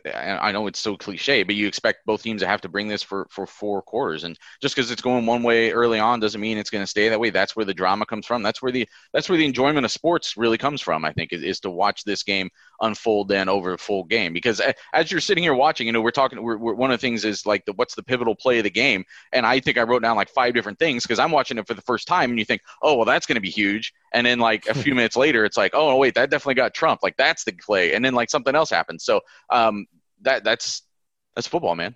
I do want to say I forgot to mention this earlier. My notes were a little scattered on this uh, for this episode. I apologize for that. Um, the the kick return handoff flub that you mentioned before, Nathan, that we were talking about. Rob Kelly was a guy who's a, he's a safety for Ohio State, winds up being a really good player. He is a good player, winds up being a second round NFL pick, has an NFL career. He kind of got down early and kind of like mucked that up and forced a little bit of a fumble. And it is one of these things when you go back and you watch a game that's this old, and it's not forever old, it's 25 years old. Rob Kelly is a guy who very publicly has struggled with CTE issues, with concussions issues. Not CTE because we don't know. He's he's had some health issues related to multiple concussions in his NFL career. He and his family have been very vocal about that, about what he's dealt with, about what happens when you play football for a long time. And it's just a reminder to all of us of like this is this is not that long ago. And Rob Kelly has felt the effects of of doing the things that he's doing in a game like this. And I just think if we're going to be honest about looking back and celebrating the great moments and the Terry Glenn and Eddie George and Orlando Pace and Mike, Mike Vrabel and Luke Fickell did then and have now gone on to do. We have to acknowledge the times when you look back and you say there are guys in this game who are paying a price, who are paying a price. And so I just wanted to I wanted to mention that about Rob Kelly because he's he's dealt he and his family have dealt with some very difficult things and he's a guy who was out there in the scarlet and gray making plays for the Buckeyes in this game. All right, uh, and I want to get to this. Just mentioned Terry Glenn, the Ted Ginn Jr. speed moment. When did a dude look super fast? Steven, when did a dude look super fast? Yeah, I mean, it's got to be Terry Glenn, right? Because he actually finished his big play with a touchdown, and Eddie George didn't. I mean, he the, the epitome of making your quarterback look good in the sense that you take a short pass and you take it the distance for a touchdown. So it's got to be him. Nathan, do you have that same one? I mean, there were there were that was the one, but then also the the the Tillman catch uh, in the second quarter where he took that short hitch mm-hmm. and went 51 yards, and that set up the, their first touchdown. I thought that was going to be looked like one of the the pivotal play of the game to that point of the game to kind of flip the flip the script a little bit for Ohio State and now get Notre Dame back on its heels at a time where it was really controlling the game.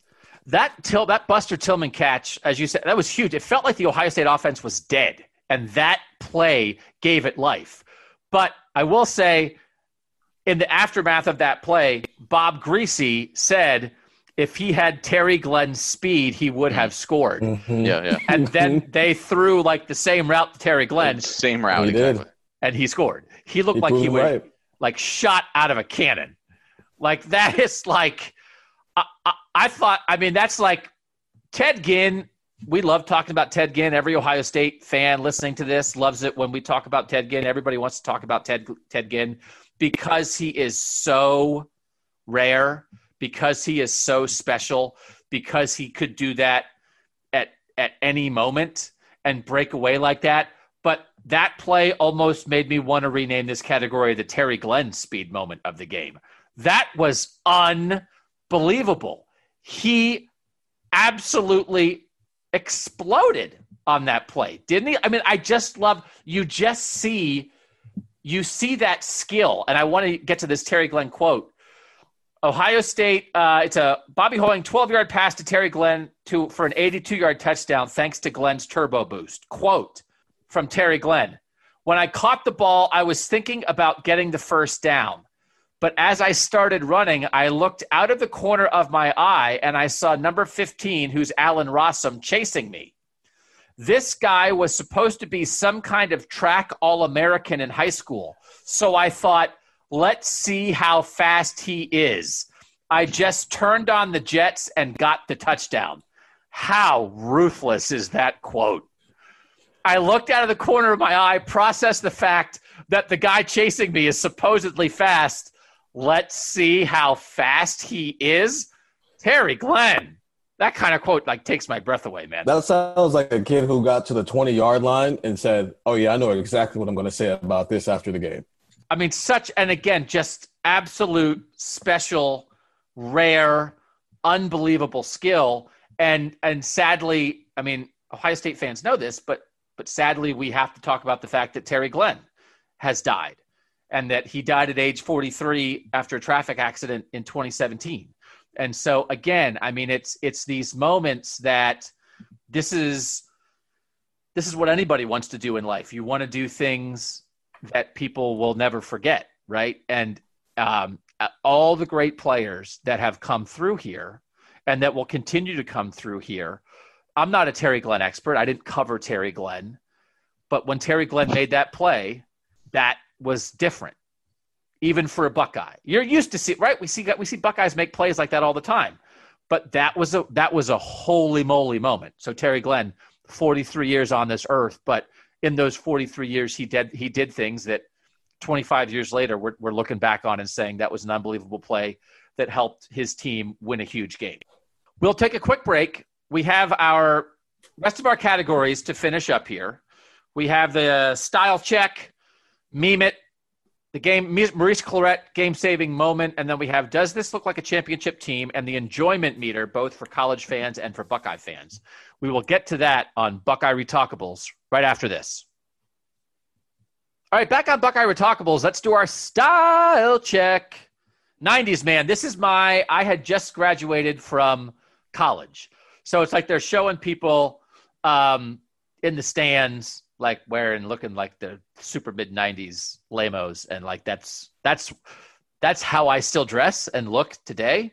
So my whole vision of style is based on like 1990 to 1995. So it was very refreshing for me to watch them pan the crowd. Um, I don't know if I caught a fanny pack in there or what, but Nathan, I know you did the cut up, so maybe maybe um, you weren't looking in the crowd at what people were wearing as much. But what'd you have for style check?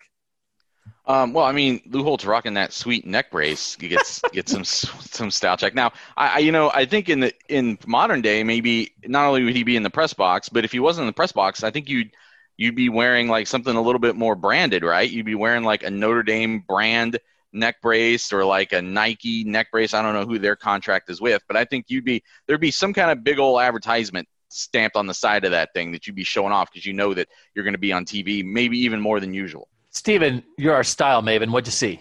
First of all, him in a gold neck brace would have been amazing, but it's the turtleneck with the vest combo. It, for me, that's what it, outside of the neck brace, that just seems like I feel like he that's his combo every week anyway. If you take away the neck brace, and if, if if Jim Tressel can get away with the sweater vest, and that can be his brand, the turtleneck. I don't know who still wears those. So the Reebok turtleneck with the with the Notre Dame blue vest over top of it. That's a that's a beautiful look, man, for a '90s head coach. So I'm going to just keep. We're getting down sort of the end here. I just did I already say what the attendance was? It was the largest crowd in Ohio State history. Did I say that out loud, or did I only think it? That I want to make. Think, I, don't, I don't remember, but I, I saw that it was like 106,000. It was 95,537. it's before they filled in like the other oh, okay. part of the end I'm zone. At different so, game. Sorry. So this is uh, this was the largest crowd in Ohio State history. I also forgot again. My notes are a little scattered. I wanted to note the fact that they were interviewing Regis Philbin, huge Notre Dame fan. Again, the late Regis Philbin, who just passed away, on the sideline, and he said, "We've got a lock on it. We're gonna win." And like Two seconds later, Terry Glenn caught the pass and exploded yeah. and ran down the field. And then they went back to Regis and he was like, We're still going to win. And it was just like funny. It was just some very 90s. It's like they did like a nice long Regis Philbin interview in the middle of the game. And, and nothing is better than, uh, nothing's more like mid 90s than Regis Philbin, right? And Keith Jackson, by the way, said that was a bolt of lightning. We just like, who doesn't like Keith? It's fun to get to hear Keith Jackson do this game called Terry Glenn a bolt of lightning in that. My other style things I wanted to note both the glasses on Lou Holtz and John Cooper. Lou Holtz always wore glasses. I don't know that I think of Coop with glasses on when I think of him, but I thought they were both like kind of like very 90s glasses that they were wearing. And then something about the style of the broadcast. First of all, I noted that the lineup introductions were sponsored by Chili's, which I was like, I mean, I'm getting I'm getting some Southwest egg rolls like for lunch because it worked. Your your your Chili sponsorship 25 years later is paying dividends. So the lineups were sponsored by Chili's, and it also took them until five minutes left in the first quarter to get through the lineups. They did. I noticed that individual position groups like between every play. So like for the first 3 series of the game or 4 series of the game, we got like no analysis because after every play it was like and now we go to the Ohio State linebackers. Oh, there's Lorenzo, what's this and it's like could and so now when you do the things it's like okay, here we're saying their names, say your name in 1 second. This is why TV and TV fans have revolted against please don't take four series to tell us who's playing. Keith Jackson said every single starter's name on both sides of the ball for both teams. And so I just like the TV stuff is fun to watch a 25 year old game. You know, it doesn't look, it doesn't look super duper ancient, right? Maybe it's just because I was alive then. I mean, you know, so maybe it looks super duper ancient to Steven, but there are parts of it that are like, Nope, that's not it. That's not entertaining. Please stop doing that. And by now they have. And it's not I'll even the the- fact that they took forever with it. It's the fact that with every single group, if they had, they also then took another 15 years to talk about whoever the star player of that group was. You know what though? I'll take the drawn out introductions if it means that I get score and time updates more frequently throughout the game. Like you really feel lost trying to watch a game like this. And I don't remember it from when I was younger because it's just the way it was. But like you like now you constantly know score of the game, time left, down and distance. Like it's, it's right there for you in an easy to consume um, way. And then and back then it was just like, well, we'll let you know what what's the status of the game. If you walk in on a game, you really have no idea what's going on until they get to a commercial break. Yeah, if you're watching the quick cuts, you're seeing other scores around the country more than you saw the actual score of the Notre Dame Ohio Yeah. State game. Also, one other thing on a style check, and again, the cut that was out there, the full cut had some commercials in it. There was a Chevy Blazer ad that had a laptop computer sitting on the passenger seat of the car and a car phone. And then they showed like all the wires of the computer and the phone like hooked into the console of the Chevy Blazer. And they said something about on the information superhighway. And it's like, if you need to be driving around with your computer plugged in, plug it into a Chevy Blazer. And it was just like, But I- that's what we do now. It's just Yeah. a different size computer. It's just No, a I- handheld. It's a handheld computer that you're charging. it's, We like smushed you- them together over the past 25 years. it's like, hey, can I sit in the front seat? Can I call shotgun? It's like, I'm sorry, my laptop called shotgun. I'm on the information superhighway. You can't sit in the front. Um, all right, meme it. What's a weird thing that would have become a meme on Twitter? Steven, did you have a meme it moment? I did after the the the botched exchange between the center and Notre Dame's quarterback, um, and then they go to the sidelines and they're showing his reaction. It's he's yelling what happened, but it's the fact that you know he wipes his hair away from his face first, and he has the most confused confused look on his face. It's almost like in a movie where a team is playing another team that's clearly more talented, and they're like, "Yo, this team is really good." He's like, "Yo, what just happened there?" That was in. Keith Jackson actually like mouthing him say it as he says it was perfect. That would be one. That would be like a thing that that people, yeah, would use a "what happened" meme of like, Yeah. um, you know, like if you if your friend ate all the pizza out of the fridge and you said like, "Oh, what happened?" Like, yeah, that is a good "what happened" because I was thought it was funny. That was a pretty good quarterback center little public fight there. Yeah. See Notre Dame was frustrated, but that would be a meme very easily. What you got, Nathan? That was going to be mine, but then also um, just Regis, R.I.P. Regis, and the, the shot of him just like I only saw on the cut-ups. I don't think I saw the first one. You only see the second one where he's like, "We're still going to get it," and he's like, he's wearing a T-shirt, so it's not like the usually when you saw Regis, he was on his show Yeah, and he's got like a yeah. sh- suit and tie and everything, and here he's just like trying to be a college kid. So like the, I don't know, the the meme would be like when you when you brew too much coffee but don't want to waste it or something like that because he's just like it looks like he's just this super wired insane guy on the sidelines but he just he loved his notre dame football so uh rest in peace regis I do think that like neck brace Lou really could be like crying Jordan. I mean, like there is it was just Yeah, yeah. so weird. And they had a great close up at the end where he's like he was like sort of standing on the sideline as like the game was over in the last couple minutes. He's like squeezing his neck brace and then he stops it and then he just lowers his hand and then he's just like has his hand on his chin, just like staring at the at the the camera. Um, very odd. And also I think I I caught this right after that Terry Glenn 82 yard touchdown, when he came to the sideline, I think an Ohio State assistant kissed him on the head. I think in the celebration, you can see somebody very specifically kiss him. And not that this would be a meme, but I also want to give a shout out to no longer at Ohio State, now in the NFL, but they do this all the time when guys come back. Robert Smith and Korey Stringer, the late Korey Stringer, being interviewed on the sideline during the game and just Mhm. looking like young, you know, young 24, 25 year old dudes in the NFL. Um, all right, now we get down to the Maurice Clarett game saving moment. And again, this is hard because this game was full of moments. Nathan, you said you're sort of talking about, well, I would write this one down, then I'd write this one down, then I'd write this one down. Did you did you f- finally land on one that stood out above the others?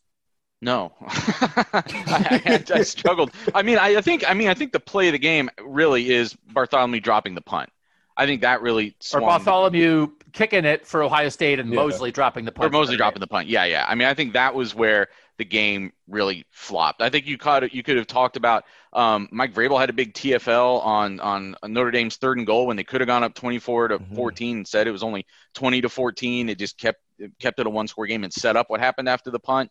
Um, Shawn Springs interception. Uh, Powlus wasn't pressured on that play. He just gacked it and uh, just threw a bad pass, and, and Springs made a nice diving pick um, the Bondhouse fumble recovery later in the game. But I, I think if I had to pick one, it would just be the, the muffed punt and what Ohio State was able to do with it then off of that and just and just flipping, really taking control of the game after that. Yeah, there really just were. I mean, there there there were like Ohio State at critical moments did critical things multiple, multiple, multiple times. That again, sort of the flow. It wasn't the flow was bad, but it was kind of like slam Eddie George into people for four or five yards, slam Eddie George into people, and then Terry Glenn thing, then Springs interception thing. Then, like, there were multiple moments, though. Uh, Stephen, what did you have that stood out? Yeah, I went with the the Vrabel moment uh, over all of them because it starts all of this. It's the you know it's the, it opens the bottle for all of this to happen because it's a goal line stop. But also he forces a fumble. I know Notre Dame isn't getting it back, but the fact that you hold them to three in that situation. So instead of you know going up twenty one to seven, they go up seventeen to seven, and at that point you know that's a manageable de- deficit to come back from, especially when everything else hadn't happened yet. So for that to be the start of what would end up being a ugly third quarter for Notre Dame, I think that has to sit at number one, and then everything else follows it. And you can rank them however you want. So I, I don't disagree with anything you guys said. I I had um, when Ohio State took the lead for the first time. It's the Rickey Dudley touchdown catch in the third quarter. It's a 15 yard pass from Bobby Hoying with 5.06 left in the third. Notre Dame was up 2014. This puts Ohio State up 21 20. Talking specifically, again, we're not here to drag Bobby Hoying, but it felt like there were a couple of times, Nathan, early where when he was missing, he was missing Rickey Dudley. That Rickey Dudley was doing some stuff. He's such a big target and this is a third and six, and Hoying hits him in the middle of the field. Rickey Dudley catches it between two defenders, then turns and beats two more defenders to the end zone. And it's like, there it is. And if in that moment, again, they're down six, if Bobby Hoying overthrows him, if Rickey Dudley drops it, right? I mean, it just, neither of those should have happened. But if something went wrong there and they had sort of missed each other a couple times, who knows? But then, boom, Ohio State takes the lead, and then they never give up the lead.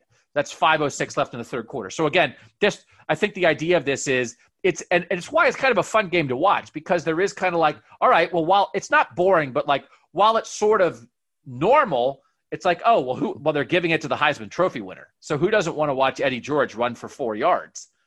And then there's 12 plays in the game that stand out. So it's just it's just a really fun thing to watch, which we'll get to for our enjoyment meter. Nathan, ultimate question Does this look like a championship Ohio State team?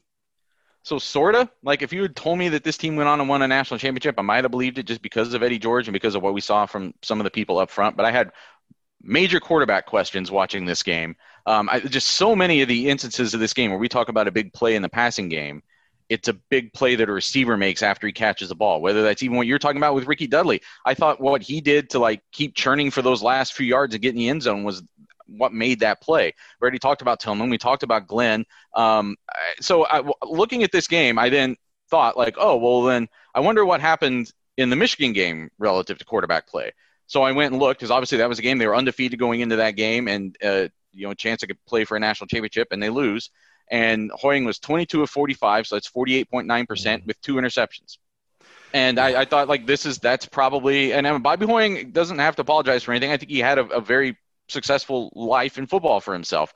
But I thought maybe he was the difference between whether or not this team could win a national championship. Because if and in that Michigan game, George averaged five yards a carry. He wasn't getting like bottled up, and he wasn't he didn't get those yards off of like any you know a bunch of like big runs or anything. I think his long run in that game was 11, so it was kind of a constant churn. But for whatever reason, they they put the game on on Hoying's shoulders, and and it it wasn't going to happen. Stephen, what did you think? I, I thought Nathan's answer was very interesting. Stephen, yes or no? Is this an Ohio State championship team, or is the answer maybe?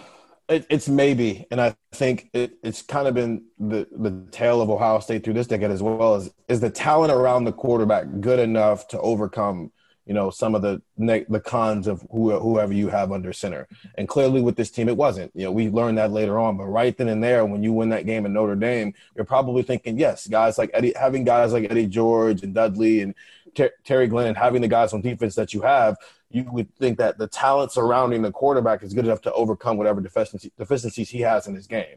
So because of that, it is a maybe.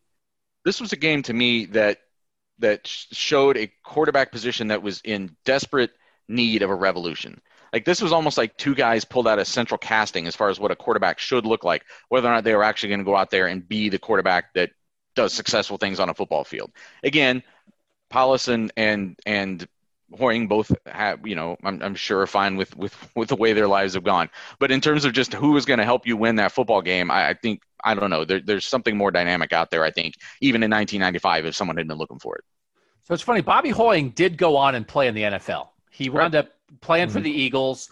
He started 13 games total in 1997 and 1998, 3 9 and 1 as an NFL starter.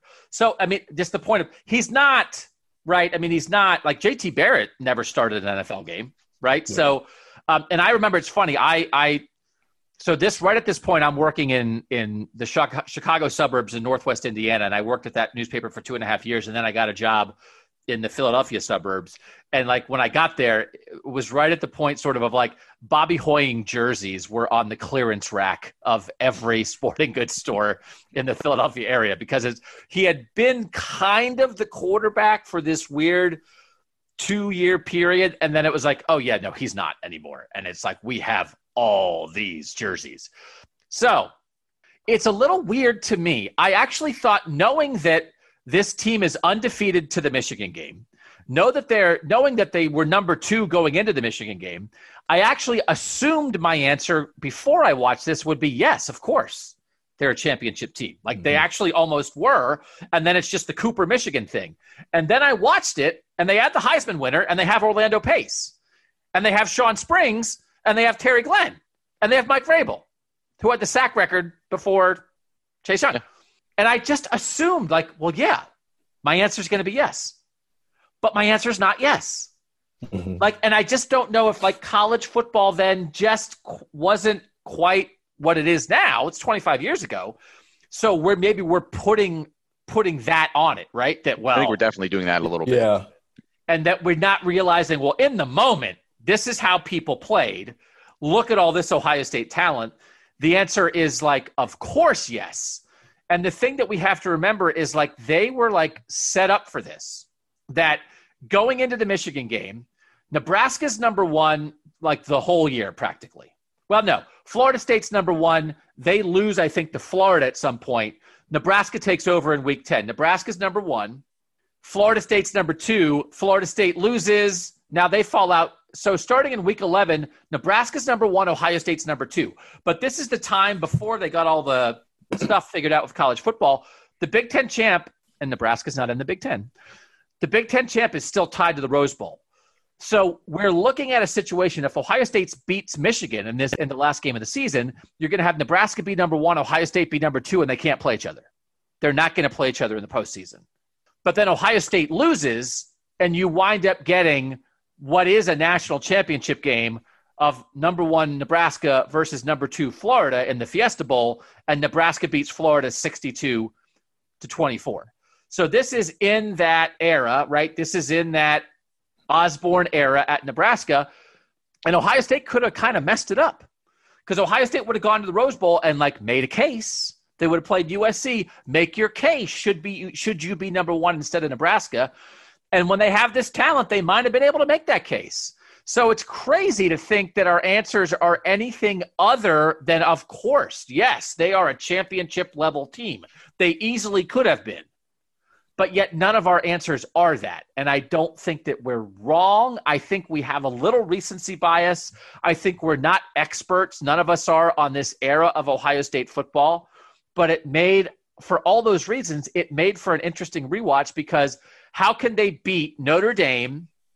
In a huge matchup. They're going to go beat Penn State the next week in an even bigger matchup. There's no patsies in the preseason. They are filled with stars. They have the Heisman Trophy winner, and yet our answer isn't a resounding yes. Nathan, you're like You have your beard in your hand. I often do. I just very don't. know- distinguished. Hmm. I'll be curious to hear from the texters and the listeners. Like, are we wrong because we didn't live it in the moment, and like we're actually wrong, or are we kind of right because for all their great parts and for their consistent, very solid play, maybe they still kind of were a half step short, maybe kind of around the quarterback position or kind of the way they go about things. I don't know. But then if you start to think about what if they could play that Nebraska team head to head, maybe that wouldn't be such a terrible matchup for this Ohio State team in, in some ways. Like you you know you're you're going up against kind of like an option attack, um, and you you get to kind of counter with your rushing attack. Um, I don't know. I mean, maybe that's that's, and you've got some athleticism that maybe Nebraska at that time couldn't. I don't know if they had someone that could really keep up with Terry Glenn and, and those guys if you get them the ball and if and if they're getting the ball in him and Springs on special team situations. Like I don't know. Maybe maybe that in the right matchup, maybe there. But you see too many matchups where it was going to maybe be a problem, especially just from the quarterback play. And I thought that played out a little bit in this game.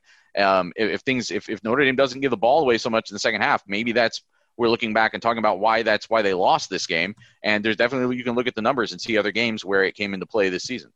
And that's our problem here in this situation is we know what you know you know low level quarterback play can do as far as how it can you know be detrimental to Ohio State. We saw it in 2016 and we saw it against Iowa against Clemson. We saw it against Iowa as well, where underwhelming quarterback play can hurt a team. And so because we have that knowledge, we don't get to look at it. Now, if we were covering this game, we probably would have been writing stories about is this t- Ohio State team a national championship contender or not in that moment because we didn't have that knowledge. But because we do, you know, that's how we're forced to look at it. We have to worry about, you know, how good is Hoying and how how bad how, how far can he take this team regardless of what's around him.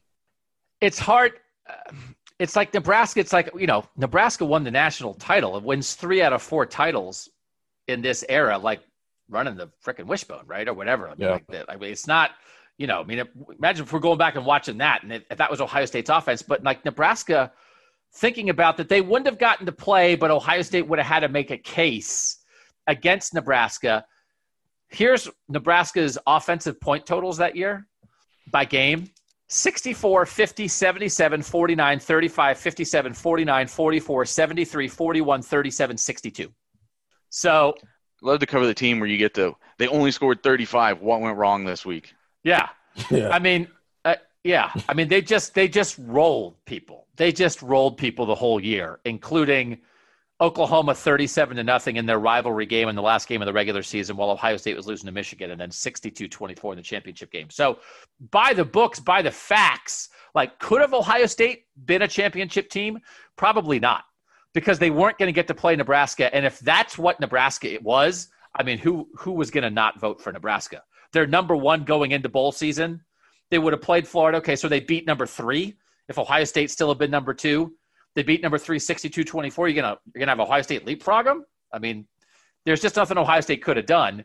But if you would have wound up playing a Nebraska team like that and you're like, okay, well, here. I mean, that's a great Nebraska defense, also, though that's like the black shirts are still the black shirts back then. But it's like, here, you want some Terry Glenn? Hey, you want a little. You want a little Eddie George? I don't know. If they actually would have played on the field, who knows? All right.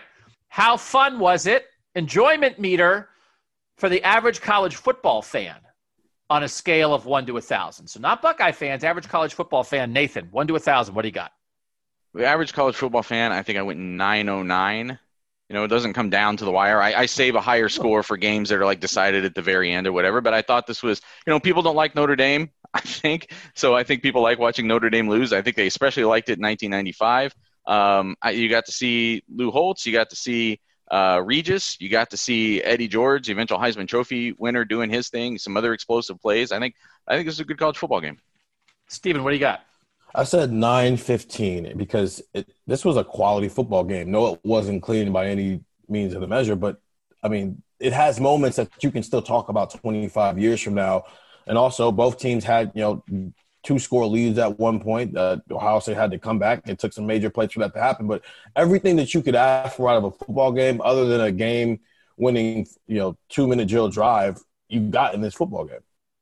Yeah, I'm like 925. I think I think same thing. A lot of people I'm sure tuned in for this. It's a 3:30 national game with Keith Jackson. It's two traditional powers who haven't played in 59 years. and it was a close game for three quarters. And there were some big memorable plays and some big famous people. So I think you got your money's worth out of this for sure. Buckeye enjoyment meter. Steven, scale of one to a thousand for an Ohio State fan. 980. Um, especially after that third quarter. I mean, that crowd was rocking. It's Notre Dame, who you hadn't played in 59 years, and you got a chance to beat them and everything you talked about with the King of the North. But it's the fact that, you know, Ohio State played a non conference major opponent, and they proved that they were better than them. And as an Ohio State, and you got a great game out of it. I don't know what more you ask for if you're an Ohio State fan. Nathan. 961. I think again, like like as Steven's saying, you're a marquee game, national game. You you took care of business. big win at home. It sets you up for if you then take care of business in the Big Ten. You don't know exactly for sure what's going to happen with Nebraska at that point in the season. So you're probably thinking, man, if you run through the Big Ten, why aren't you in position to compete for a national championship? So um, I would think that this would be like one of those games early in a year where maybe it just really clicked on for people that like this could be something special. Although again, I, I you got to take some points away because there probably were some other people, even at that time, who were thinking, eh, I don't know about this QB.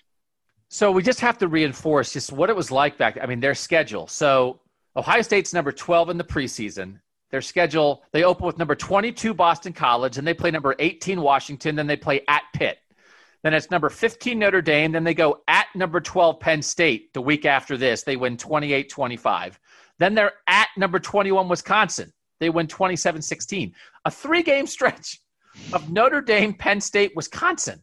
Um, then they do Purdue, shutout win. Then number 25, Iowa, they win big. At Minnesota, win big. Illinois, Indiana. And then they go into the Michigan game. They're number two. Michigan is number 18. It's in Ann Arbor. And Michigan wins 31 23. So this is a good team playing a good schedule. I think it's a thousand. I think this is everything you want. And here's why there's two things that happened here.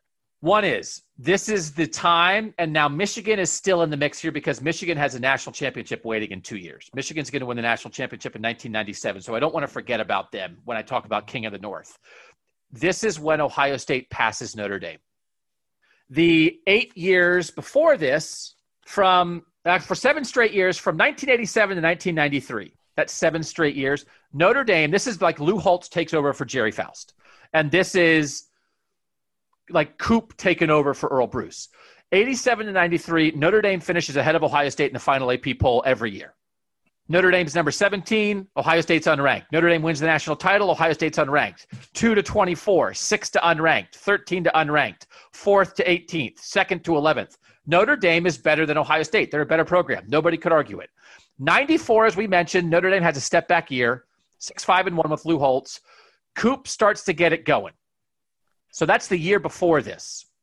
So 87 to 93, seven straight years Notre Dame. From 95 on, starting with this year, the last 25 years in the final AP rankings, Ohio State has finished ahead of Notre Dame 21 times. Both of them have been unranked three times. Notre Dame has finished ahead of Ohio State once. This is the transformation. Before this game, coming into this game, you would have said, who's the better program? You know, I mean, let's not talk about Woody and Ara Parseghian and Knute Rockne. Let's talk about who's the better football program now. Everybody would have said Notre Dame. Nobody could have argued it. Ohio State wins both the games in this matchup in 95 and 96. And since then, nobody can argue it the other way. It switches. John Cooper gets a little credit for that. Not for taking down Notre Dame necessarily. Notre Dame was sort of taking down itself. But this is what we talk about sustaining it, right? Sustaining it. And Ohio State sort of since here has sustained it. So that's one important thing why it's a thousand, both in the moment and in retrospect. The other thing to me is this is the beginning of peak Cooper talent and torture. Right this very moment, John Cooper has beaten Notre Dame, excuse me, has beaten Michigan the last time he played them. His first win against Michigan comes in 94. He loses his first four to Michigan, then there's a tie, then he loses again. He's 0 5 and 1 and he finally beats Michigan. So entering the 95 season, he finally doesn't have the the full Michigan albatross around his neck. Now, they start off. They've they have two ranked wins. Now they're playing Notre Dame for the first time in 59 years and they win. Then they beat Penn State and they win. Then they play Wisconsin. They are looking, they've beaten Michigan and now in the moment they're looking like a national title contender. This is arguably as happy as John Cooper will ever be as Ohio State's coach. Because now This is the transformation in Cooper's first seven years. He was 54, 26, and 3. Michigan was higher ranked than Ohio State six of the seven times he played them. It wasn't that he was losing to Michigan, it's that Michigan was better than Ohio State. He was 54, 26, and 3. 4, 6, and 1, 8 and 4, 7, 4 and 1, 8 and 4, 8 and 3, 10, 1 and 1, 9 and 4. I mean, it's nothing special. He's fine. His job's being talked about constantly. The tie in 93, minus, uh, 92 might have saved his job. Excuse me. This season, 95, begins the four year run of Ohio State and John Cooper having a goodest uh, every year having a team that's as good as any team in the country. This is the transformation from Cooper's teams aren't good enough and they also lose to Michigan to Cooper's teams are better. They are as good as anybody and they lose to Michigan. Right? But right now, he doesn't know that yet. Right now, in this moment, he's beating Notre, Dame. He has a Michigan win in his pocket. He's thinking, it's all going to change. And it does in one way because they're freaking awesome. This three year, this four year run, starting with this 95 season 11 and 2, 11 and 1, 10 and 3, 11 and 1, and 1 and 3 against Michigan. So when we think about Cooper now and 2, 10 and 1, I think the average fan, I mean, at least I do, and I wasn't, i am not the average fan. I wasn't a fan back then. I didn't live it. But my view looking back is Cooper had great teams, but he couldn't beat Michigan. He didn't have great teams for the first seven years. He had great teams starting now. Keith Jackson and Bob Griese lead off this broadcast by saying, This is John Cooper's best team. And this is so far. And 96 is better, and 98 is better. This is the start of unbelievable Ohio State talent that can't beat Michigan. So that's what happened here. Like the idea, they're rioting on High Street, Eric Hansen said. They're burning couches. Why? Because this is a new era. And they don't yet know that the new era is going to have one thing that's going to make it just like the old era. And it's going to drive them nuts. But that's in the future. And this is in the present. And this is beating Notre Dame. So I really like this one. Nathan, what'd you think? I mean, like again, I'm in the same boat as you guys now. I had not watched this game before now. I didn't cover these players. I didn't cover John Cooper. I didn't cover Eddie George. I just watched it. I liked it. Yeah, I mean, I think, like I said at the onset of this, I thought it was going to be great to like go back and and kind of absorb more recent, relatively recent Ohio State history and kind of just feel more of the program because so many of these guys, whether it's Mike Vrabel, whether it's Luke Fickell, whether it's Eddie George, these guys still have a presence around this program or college football or both. And uh, they're still referenced now by even guys who come through this program as like, you know, that you point to them as like, those are the guys you're trying to emulate. Those are the, those are the, the people, the, the performances you're trying to live up to in a lot of ways. So yeah, to get to kind of watch that and see it in person, I think was important.